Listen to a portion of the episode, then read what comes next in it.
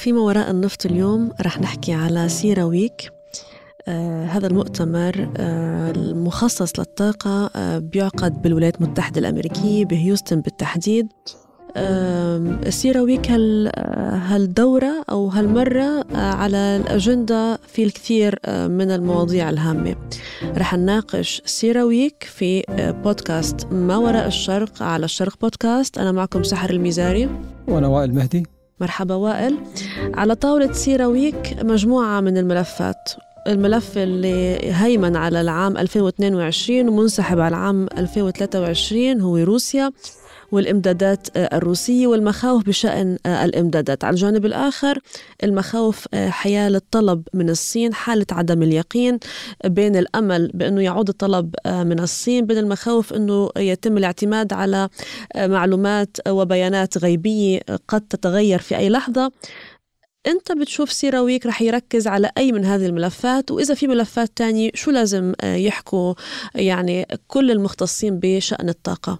أوكي. طبعا زي ما تفضلت يا سحر سيراويك هو أحد أهم الفعاليات النفطية اللي تصير في الولايات المتحدة كل كل سنة. بيتجمعوا فيها طبعا كبار رؤساء الشركات الأمريكية وبعض المرات بيجوا شركات يعني من المنطقة آه، طبعا آه، حضور الامين العام لأوبك في السابق ما كان يعني مكثف لكن بعد انتشار انتشار أو أو خلينا نقول بعد آه، النمو الكبير اللي في النفط الصخري في الولايات المتحدة أصبح حضور آه، شخصية مثل أمين عام أوبك إلى هذا المؤتمر أمر مهم. فيما يتعلق بهذه السنة طبعا دائما في كل كل سنة في سراويك اللي بيهم هو موضوع النفط الصخري موضوع التحول آه، الطاقوي ويعني التغير المناخي وتأثير هذا على الطلب على النفط هذه من الأشياء اللي دائما بيف... يعني من ال topics اللي دائما مهمة في سيراويك كل عام. هذه السنة زي ما تفضلتي صار في إضافة مهمة واللي هي اللي قاعد يصير في روسيا. الكل الآن بيتكلم عن إيش راح يصير في روسيا؟ وايش راح يصير في أمريكا؟ وكيف ينعكس هذا على السوق؟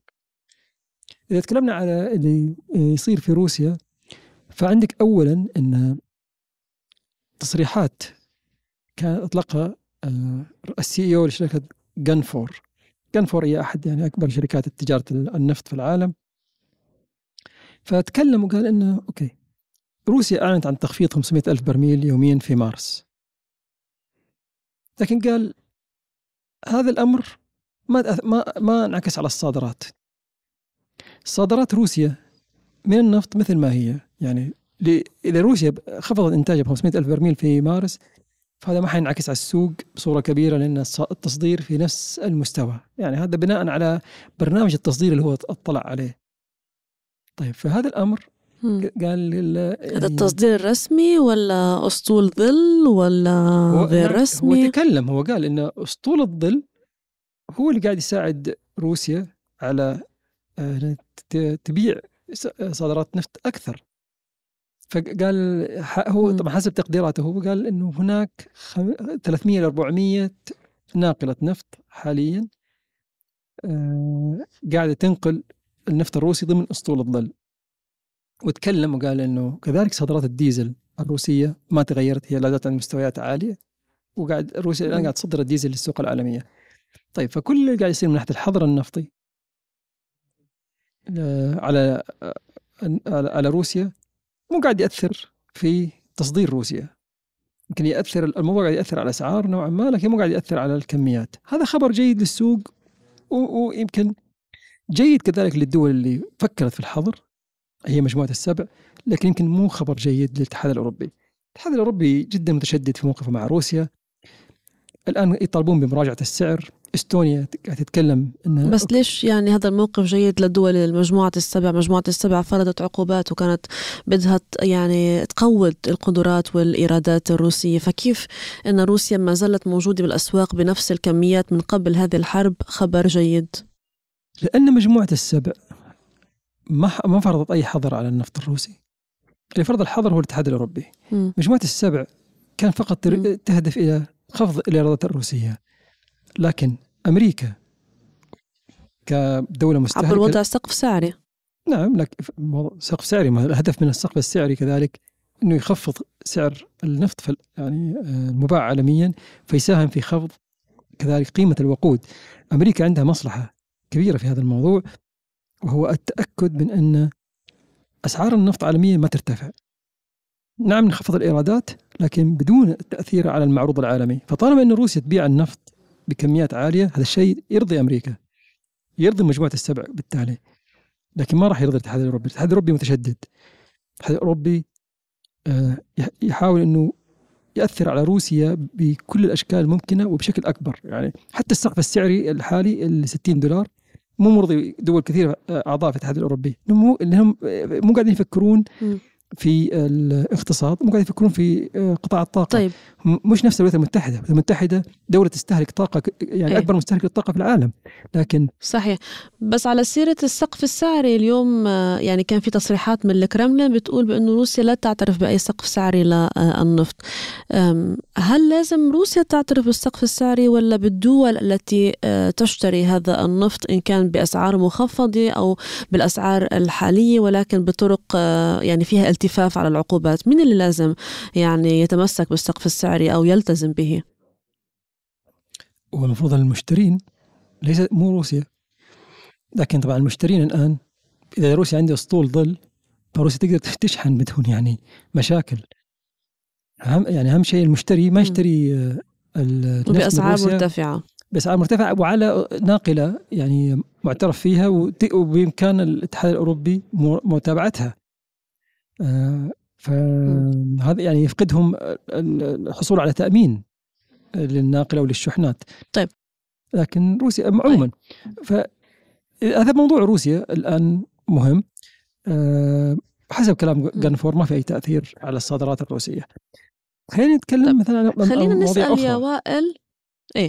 خلينا نتكلم وائل على آه نحن في هذا الجزء من العالم آه بالعالم العربي بالخليج آه شو اللي بهمنا بسيرويك؟ بنعرف إنه آه أوبك آه موجودة بسيرويك بنعرف إنه أرامكو كذلك موجودة وبالتالي آه هيدي المنظمة الهامة أوبك أرامكو هاي الشركة الضخمة العالمية للنفط للبترول يعني عينهم على شو بسيرويك؟ شو بدهم يحققوا؟ شو بدهم يقولوا؟ لا لازم يروحوا يعني يستمعوا للولايات المتحدة. في في الماضي الولايات المتحدة كانت مستهلك للنفط. ما كانت تفرق كثير مع يعني مع أوبك حضور آه إلى مؤتمرات نفس سيراويك للاستماع عن قدرة الولايات المتحدة على الإنتاج.